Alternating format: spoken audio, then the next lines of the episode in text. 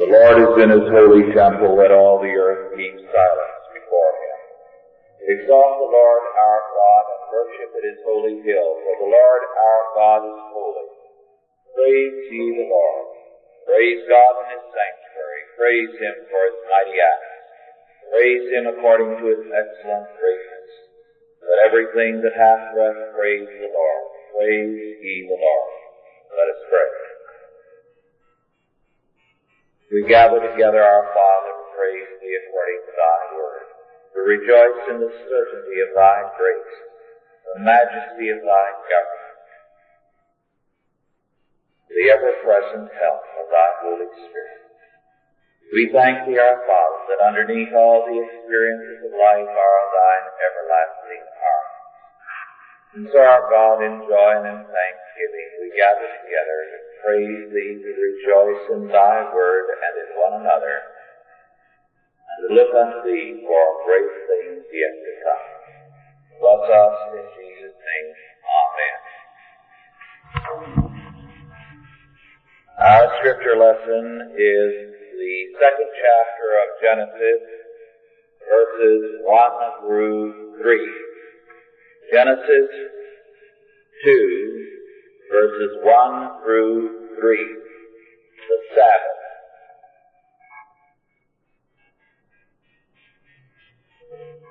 Thus the heavens and the earth were finished, and all the host of them. And on the seventh day God ended his work which he had made. And he rested on the seventh day from all his work which he had made. God blessed the seventh day and sanctified it, because that in it he had rested from all his work which God created and made. As we saw last week when scripture tells us that God rested on the seventh day, it means not rest in the human sense, but that he disengaged himself, ceased or desisted from further creation. This does not mean that God ceased working thereafter, nor that he has done nothing since then. It does not refer to a cessation of divine activity, but of creation. Scripture emphatically tells us in Isaiah 40 verse 28 that God is never weary, nor needs rest in any human sense. Moreover, we are told that He blessed the seventh day and sanctified it. Because He had rested from all His work. And thereby He not only blessed the rest, but blessed the work, creation. So that all things were declared thereby not only very good, but holy, separate, blessed unto God. Now the meaning of the Sabbath is eschatological. The word eschatological means a sign of the end of creation, of the end of all things. The whole meaning of the Sabbath, therefore, is that it points ahead to the future. Throughout history, the Sabbath has had this meaning. The Old Testament Sabbath commemorated Passover, the deliverance of Israel from Egypt. But it also looked ahead to the fulfillment of the kingdom of God. And to this day, when any Jew celebrates the Sabbath, he not only commemorates the deliverance from Egypt, but he looks ahead to the consummation of God's work in the new creation. Similarly, the Christian Sabbath, the day of resurrection, the first day of the week, celebrates not only a past event, but it looks forward to the general resurrection at the end of the world. So that very clearly it is eschatological. It is a sign of the end. The calendar, therefore, in any Christian or biblical sense, is geared to salvation. It is geared to the future, to the triumph of God in time and in eternity. The sad fact is that Christians don't realize what the calendar means. The Christian calendar, the biblical calendar, is unlike any other calendar the world has ever known. Beginning with Israel in the Old Testament and with the church in the New, man's days were numbered in terms of a time span that was geared to rest so that he worked, looked forward to the day of rest, and that day of rest looked forward to the end of all things. The victory in time and in eternity.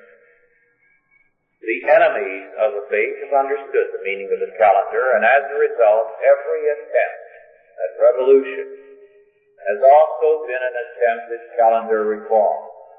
The French Revolution immediately abolished the Christian calendar and began redating all days and years from the French Revolution. The same thing was done by the communists. In 1918, when the Bolsheviks took over, they immediately began to renumber the years, something they subsequently dropped, but they abolished the Christian calendar emphatically. In 1929, they instituted further calendar reform, seeking thereby to abolish Christianity and the family by abolishing the Sabbath. They created a five-day week in 1929. Every person was put on a work group. There were five color groups. And you could be a red worker or a black worker or a blue worker or a green worker and I forget what else. But you had a color. It meant then that there was continuous operation in their five day week around the clock as well, with four of the color workers working at all times and one resting. This meant, since it was deliberately an assignment in terms of color, not in terms of family, and against family, that a husband would be working at one time, the wife at another, and their day of rest would never coincide, nor would the day of rest of any of the children who were working coincide. And of course, no day for worship. In 1932, because this five-day week proved to be too difficult and too strenuous for people because it meant a very radical dislocation, the color system was dropped and the work week was made into six days with a common rest day admitted. In 1936, they instituted further changes. The quote uh, count these changes.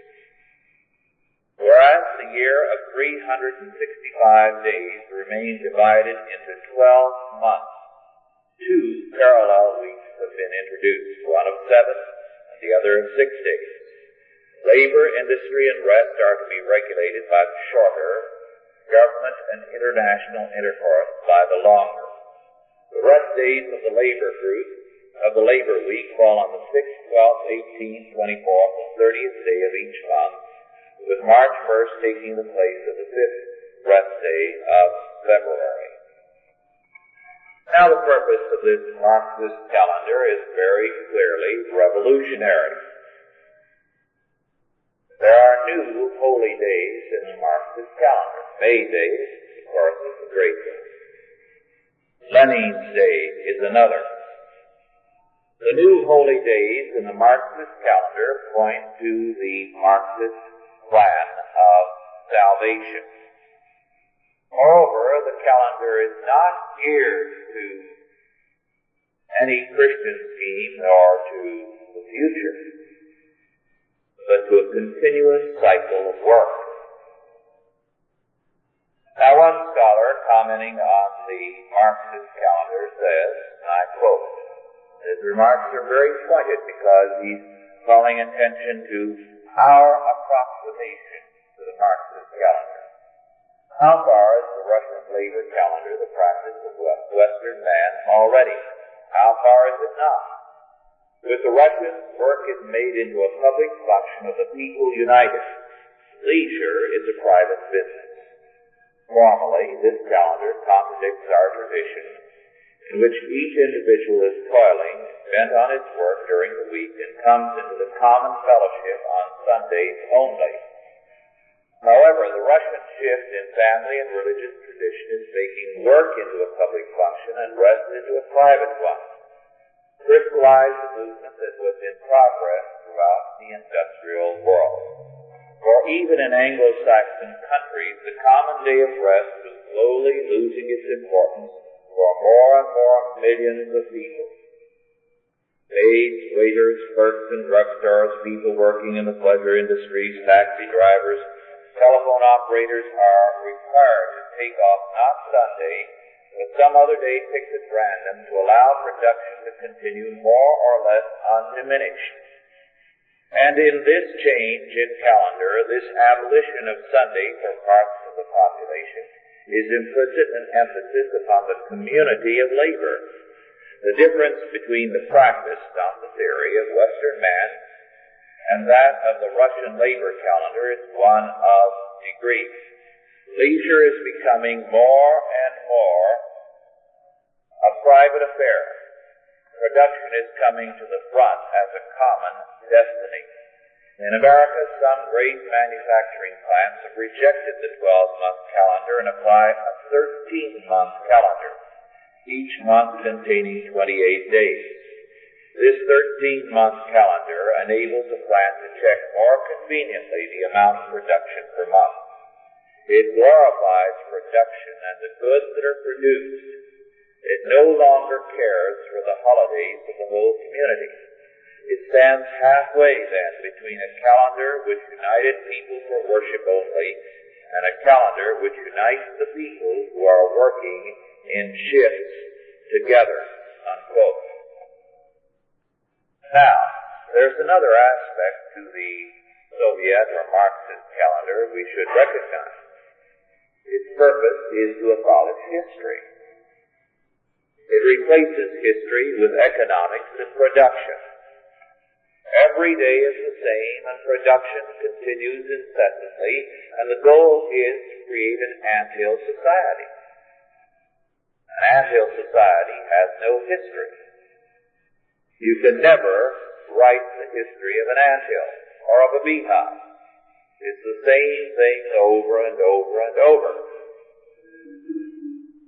The goal, therefore, of modern calendar reform, both in the Soviet Union and in this country, as well as through the UN, is to create a beehive type of society, to abolish the calendar of progress, the calendar that looks to the future and to salvation. And it says the beehive is salvation, the anthill is salvation. The same thing over and over again. Every worker at his line in the production belt. We cannot understand, therefore, the meaning of calendar reform unless we realize it as directed against Christianity and the Christian family. You have therefore now a calendar of continuous work as the goal.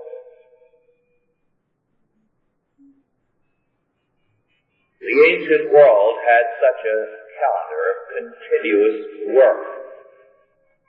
The medieval church tried to war against that calendar, but their answer to it was continuous worship.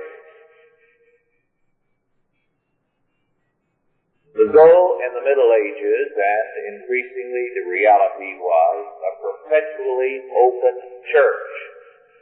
And to this day, Roman Catholic churches aim at keeping their sanctuaries open around the clock. The idea was, yes, outside there is a world of continuous work, a beehive, an anthill world. But here within you have an escape from that world that goes nowhere. The Reformation reacted against it. And they said, no, answer to the world of continuous work is not one of continuous worship or escape as worship, but it is a closed church, except on the Sabbath. And so the idea that the church should be closed during the week was emphatically stressed by the reformers. That man worked and worshipped in his work. This was the liturgy, the public work of the people of God to exercise dominion. And the Sabbath, therefore, coming together in worship was not an escape from the world of work, but a celebration of dominion under God and of the future triumph and victory that would be the inheritance of God's people. As a result, very quickly, with this view of the calendar, six days in which man can establish dominion. The seventh day to stop and to rest and to rejoice in that dominion. Meant very quickly that the Protestant countries were the areas where learning and science flourished. It's not an accident of history. It's recognized even by very thoroughly humanistic scholars that the Puritans were the fathers of modern science. It was because their conception of the calendar was such that they felt they had to exercise dominion and develop sciences during the six days, to develop everything. As a result, it's not surprising, moreover, that it was in the Puritan areas that the Industrial Revolution developed. Unfortunately, at this time, there was a dual movement that has brought great havoc since then. On the one hand, the Enlightenment, rationalism, humanism was beginning to infiltrate all circles. On the other hand, pietism was beginning to capture the churches. And pietism was a product of Arminianism, which was neo-Thomism, a Protestant form of Thomism, which sought an escape from the world. And so the Sabbath, in the mind of the pietists, was turned into a kind of a medieval conception of withdrawal, of retreat, of escape from the world. As a result, whereas it was Puritan science that led to the Industrial Revolution, when the Industrial Revolution began to develop, the churches were not prepared for it. They should have been prepared to work out a theology of the Sabbath in terms of the Industrial Revolution. They should have recognized that here is a great extension of man's dominion. That this truly has been a product of everything men of faith have worked for. That now not only is our capacity to work, our capacity to exercise dominion greatly enlarged, but our ability to celebrate the Sabbath and to rejoice therein also proportionately increased. Lacking a theology of the Sabbath, they had nothing to offer. And the result was a progressive breakdown. Meanwhile, the sons of the Industrial Revolution began to see the very thing that they had produced, the machines and the greater ability to work, not as a blessing, but as a curse. There was progressively, and especially in the 20th century, a revolt against technology, a revolt against the machine. The fact is the machine has decreased pollution. Pollution was greater a few centuries ago, but the ecology boys are ready to blame the machine for pollution. If anyone thinks that, say, New York City is polluted, let them read the statistics on the pollution and the disease attendant upon it. When all traffic in New York City was horse-drawn. Every day the deposit of manure ran not into hundreds but tens of thousands of tons.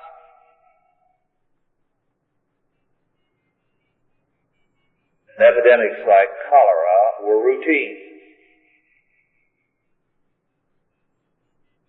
The pollution of the air intense.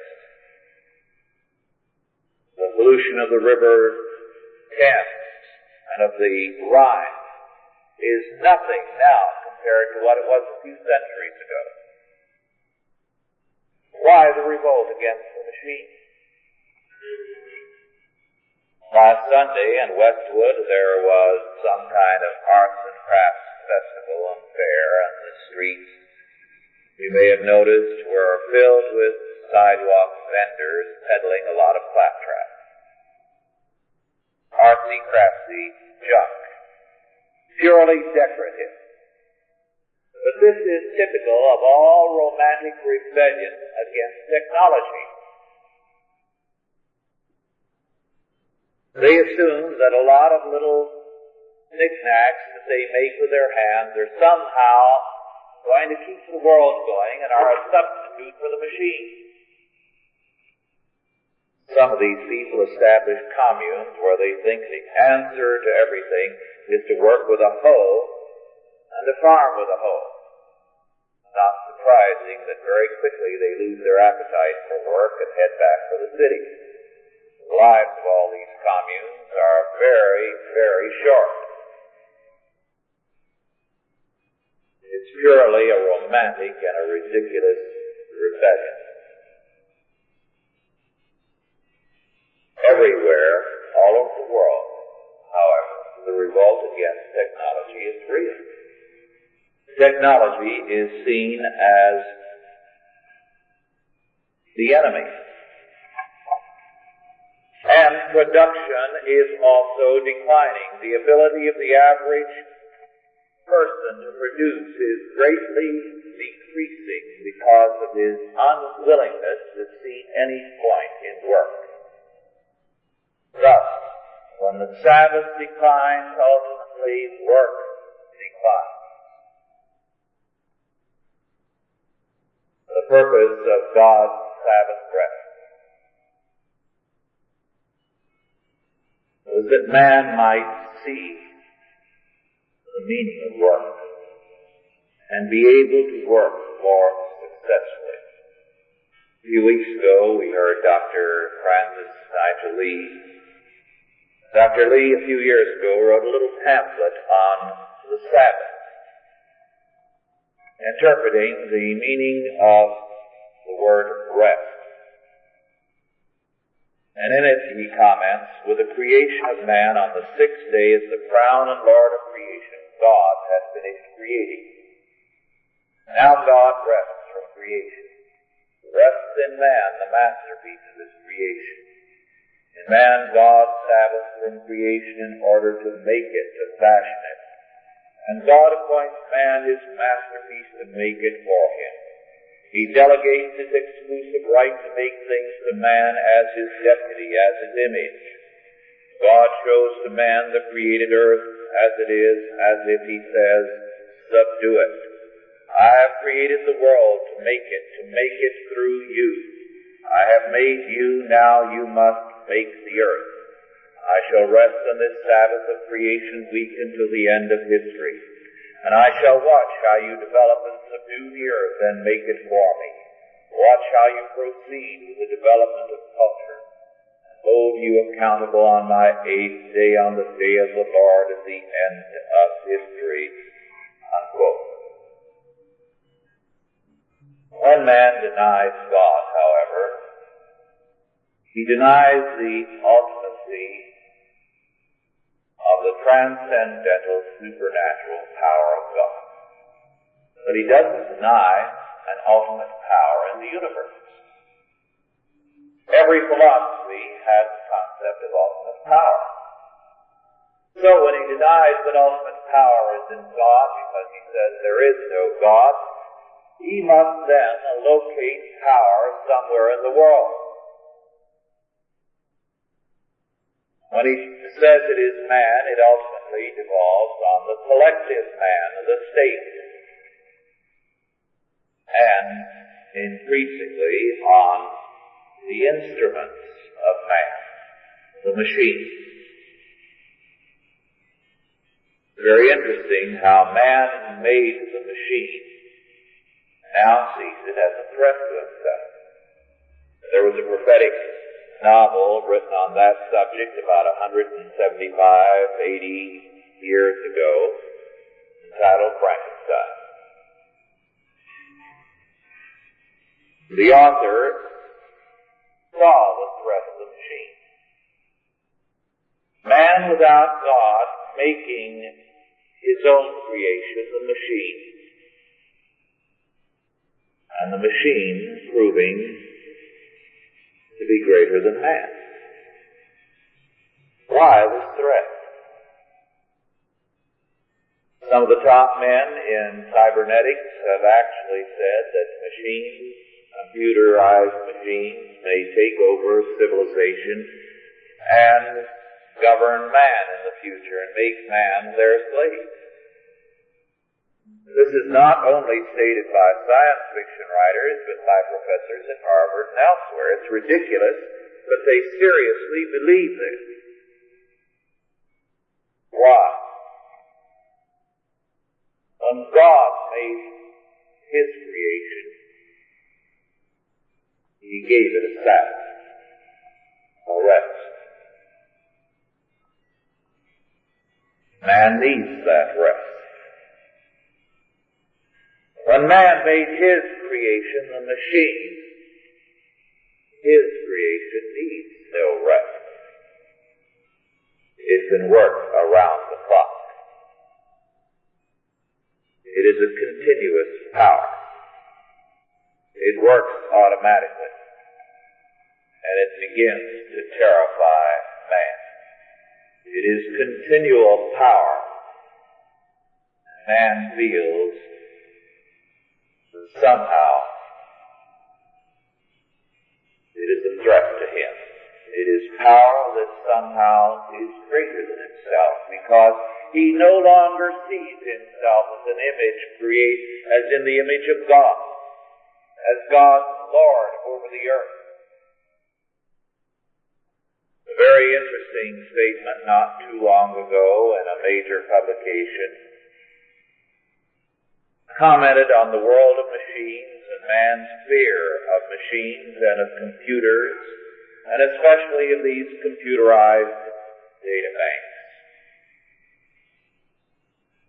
The writer, Arthur R. Miller, comments, some people feel emasculated when private information about them is disclosed or exchanged even though the data are accurate they do not suffer any career or social damage, correctly or incorrectly.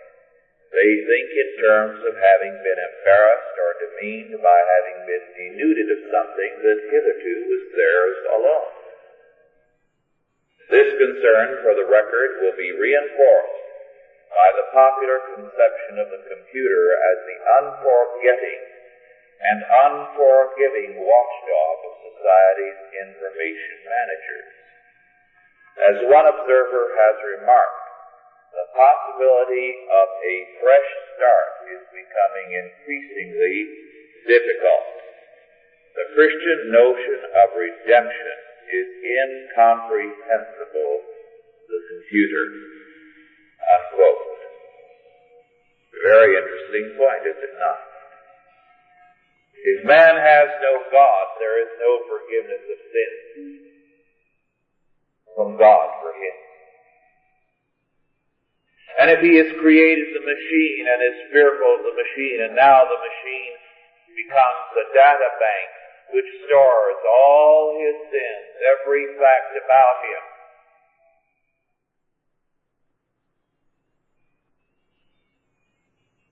Where's the forgiveness of sin? In some cases uh, known to me, some veterans have found that everything that they ever did while in the armed forces is now part of the record. That every time they went to the doctor for any kind of shot, kind of ailment,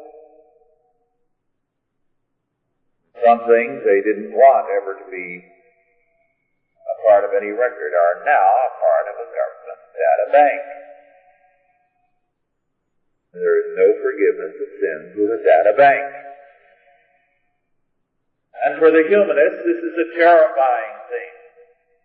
This is why it is the humanists are so afraid themselves of the data banks they are creating, because they want to wipe out their past so often and cannot do it. Having no God above to give them forgiveness of sin, they want to destroy the past and it accumulates there constantly, unceasingly, every time there is any written record. You recall in Huxley's Brave New World, he had his predestinator. Much worse now for people, the predestinators are computers. The Sabbath is gone for the humanist and he cannot find rest despite leisure. More leisure time than ever before. But because salvation and rest and work are inseparably intertwined, when one goes, the other goes. It was in 1897 that the word sabotage was coined. It comes from the word, the word French word sabot, S-A-B-O-T, wooden shoe. What was sabotage? The wooden shoe workers taking their wooden shoes and putting them in the machines to destroy them. First major revolt against our modern technology.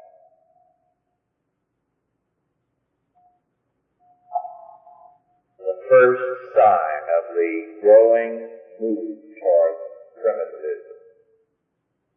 In other words, humanism, having no Sabbath, is incapable of work, incapable of rest, and is committing suicide. Dr. Rookmaaker, in commenting on cubism and art, calls attention to this suicide. He says the aims of the cubists, their quest for a new expression, a new art, were in the final analysis the making of a new world view, one that broke away from the age-old humanism of Western society. The personal was lost, for there was no longer a personal God. Man, animals, plants, things, they are all basically the same. So there should be no basic difference in the way they are depicted. Humanism, thus, the reigning philosophy of our time, is dying around us because it can no longer maintain a view of man. Has lost its Sabbath and is committing suicide. It is the end of man and the end is me. But those who have a Sabbath in Christ can work because theirs is a calendar of progress, a future-oriented, conquest-oriented calendar. All great hymns concerning the Sabbath celebrate that fact.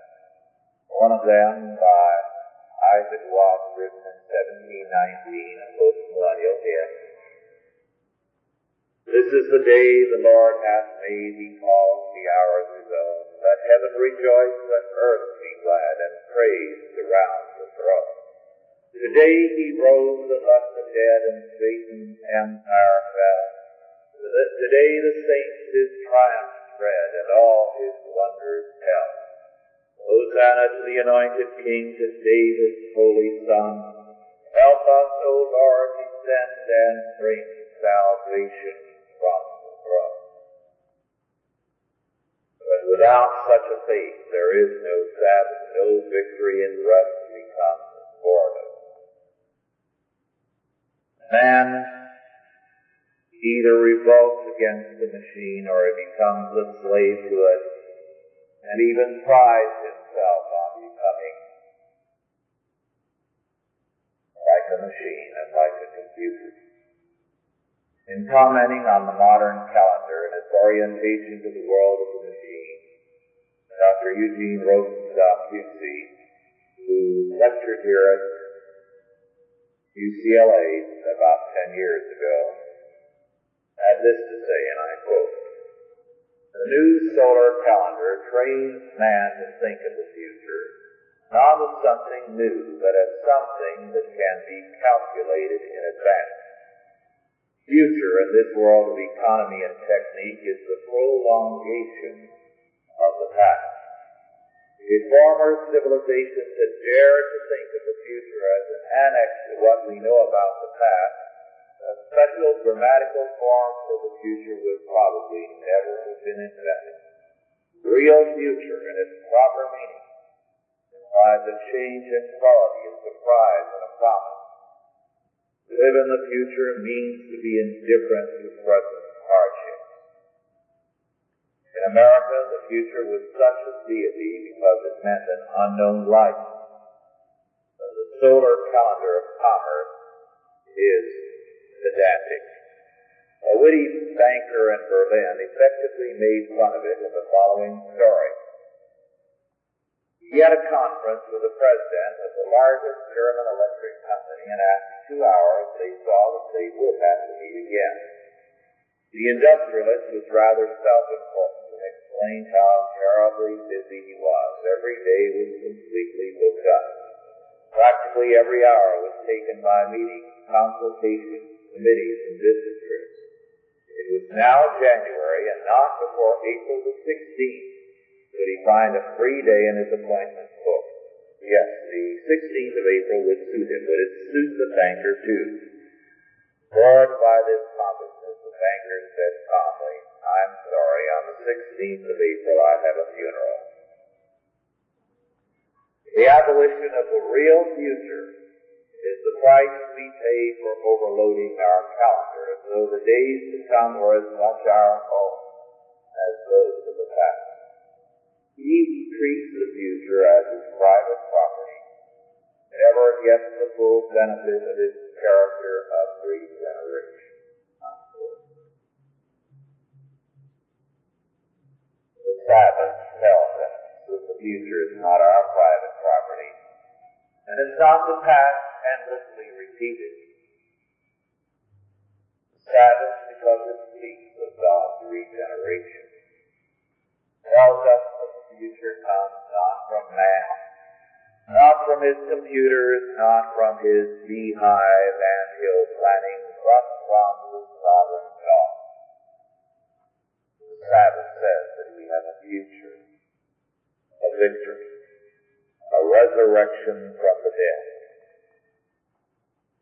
When we have no Sabbath, we have a world without future. When we have a Sabbath, we have work, victory, and dominion. This is why the Sabbath is so important to the calendar. Apart from a Christian calendar, the world will sink back into deadly routine work nowhere and satisfies no one. Let us pray. Almighty God, our Heavenly Father, who with thy gracious mercy hast given unto us a Sabbath rest, teach us therein to take hands off our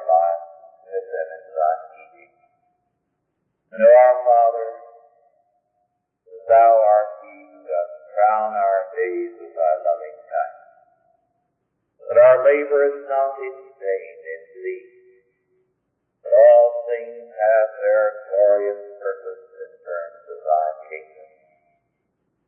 So teach us to rest, so teach us to work, that we may in all things be more than conquerors, ever joyful in Thy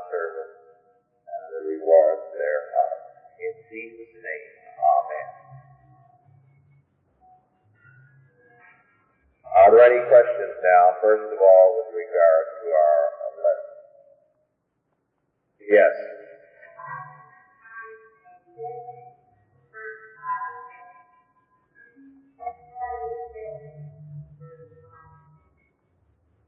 I did know, but I couldn't tell you now because when I read the book on cybernetics by Norbert Wiener, I was so amused that it, I promptly forgot within a month or two after I read it. Does anyone know?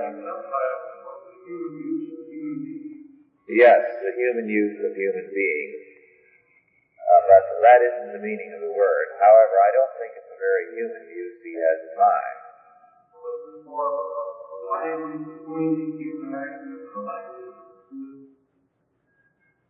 Uh, as I told you, I read it and I, I didn't like it and I thought it was rather absurd and I forgot. It, well, it, it came out about 10, 15 years ago and I read it then and uh, was it that long ago? Yes. I've forgotten what he had to say. Yes. Yes, he climbed the word. His father was quite an interesting scholar, a philologist, so he came by the business of coining words naturally. His father did some very interesting work on the origins of the American Indians. Yes.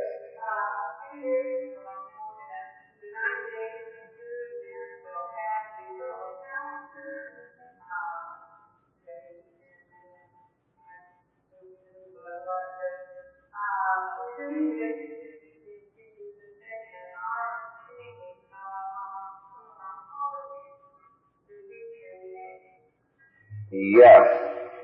First of all, the UN does have in mind a calendar not unlike the Soviet calendar, a world calendar which will combine the various uh, holy days so that there will be a, a spring day to replace uh, Easter, which will combine ancient fertility celebrations in primitive countries and a Buddhist day and so on. Then second, with regard to, uh, the second part of it. Oh yes, right. The purpose of changing the holidays has been, first of all, to gear the calendar more and more to leisure and more and more to purely national holidays. Historically, the big days in, in the calendar in this country were Christmas, Thanksgiving, Easter. And the only national holiday that was anywhere near these was the 4th of July. Now, by this new kind of calendar dating, the emphasis is going to be given increasingly on national holidays. It is going to be an attempt to gear the calendar also to leisure. Because the net effect of putting them there is to enable people to get away, you see, on the weekend. To have a long weekend. And uh, it doesn't have any real function in terms of any historic calendar consideration. It is anti-work. Now, one of the interesting things today is how people feel the need of getting away. This is a new thing in history. I mentioned some time ago when we were studying the law that historically men not only did not want to get away, but they liked to have their tools where they could see them all the time. They took pride in their craft, and so they kept their tools, the tools of their craft or trade, close at hand. And I mentioned at the time that you find a touch of that in doctors to this day. The doctor, when he travels, likes to take his bag along with him. He doesn't feel happy unless he can do it. And his vacation is really made if he has a chance to use that black bag somewhere on the trip. Because previously men did not rest by getting away. They rested on the Sabbath. And now, rest is escape from work. Because the whole conception of work and of life has changed. And so, to meet this demand for escape from work and the place of work and escape from the home, whereas at one time people liked nothing better than a chance to go into the house, their home, and shut the door from the outside world. That was freedom and peace. Now to get away from work, to get away from the home, to get away from the kids, even to get away from your husband and to get away from your wife. That's rest increasingly to modern life. And you're not really traveling unless you leave the country too. Yes.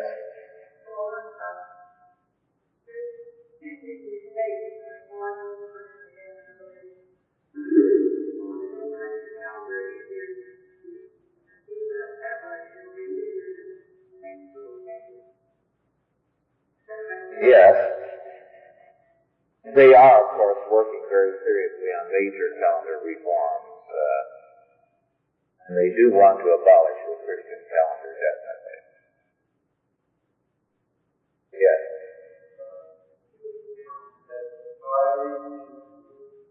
No, three. It has two days at the end of six months and three at the end of the year. Now this is no longer true. The Jewish calendar is the same start today. But originally it was 360 days, uh, with 12 months of regular days and then extra Sabbath sandwiched in between the six months and the end of the six months to make it an even 365.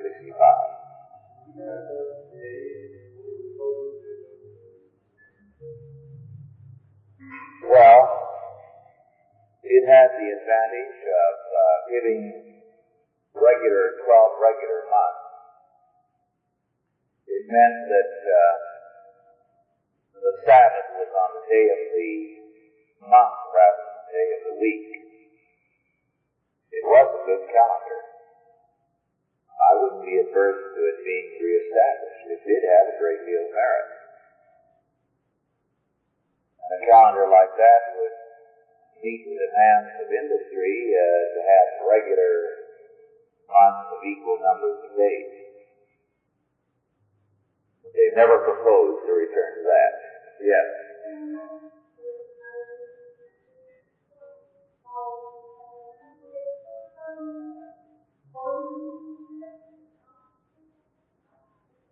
Yes. The Book of Common Prayer calls for morning and evening prayer, but it did not call for a perpetually open church. Yes, they are. That's been a kind of compromise in many areas uh, between the old medieval and the modern notion.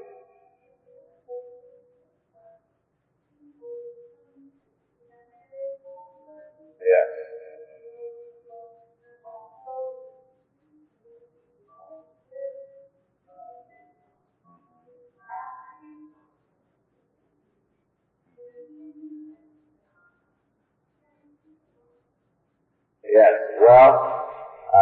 Very true. But you see, most of the Reformation churches did have morning and evening prayer for some time. This does not mean that they were all open all day. In some of the cities they were, that's very true. But uh, in no period in England would you have gone to any country church and necessarily found it open around the clock. Unlocked. Perpetually unlocked. What? Oh yes, right. This has been not a constant practice in, in the Anglican churches. They have varied greatly. They've flung back and forth on that. In other words, they have at times been locked when there are no services. At times they've been open around the clock. It's just depended on which influence has been strongest in uh, Anglican circles. So they have been both in both camps, as it were, a good deal of the time. Yes. Don't see anything wrong with it. In fact, I rather like it. Yes. Yes.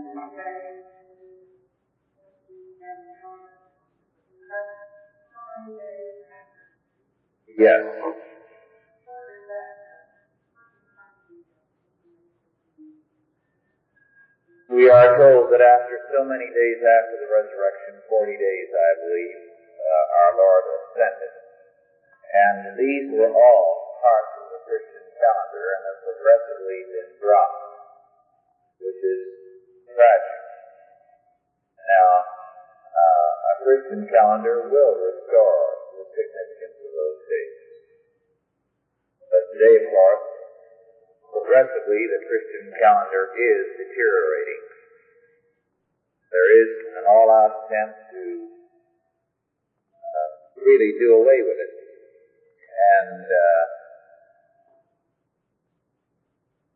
in educational circles, it's no longer Easter vacation, it's spring vacation, which is very significant. In other words, it ceased to be a religious holiday.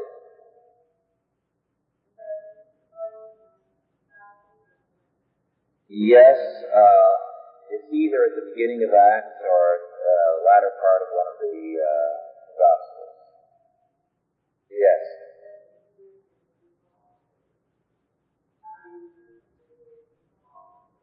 Oh. Well, that's interesting that the word Christmas has dropped out now. Well, it is an all-out de-Christianization of the calendar, and the churches have not been aware of the issue, so that they have not really done anything about it. Yes.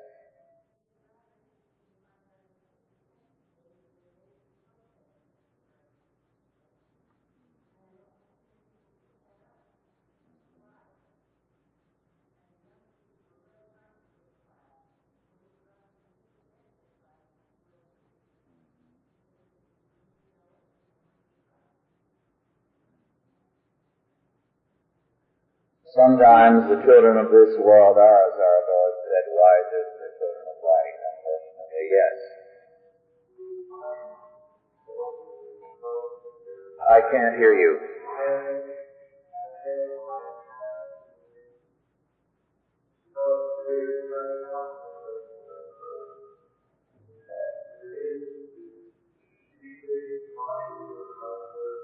No. There have been a great many calendars devised in various cultures. Some of them are fairly accurate, very accurate calendars, but they are purely solar calendars. They have no reference to any religious purpose. Well, our time is up now. Let's bow our heads for the benediction. And now go in peace, God the Father, God the Son, and God the Holy Ghost bless you and keep you, guide and protect you this day and always.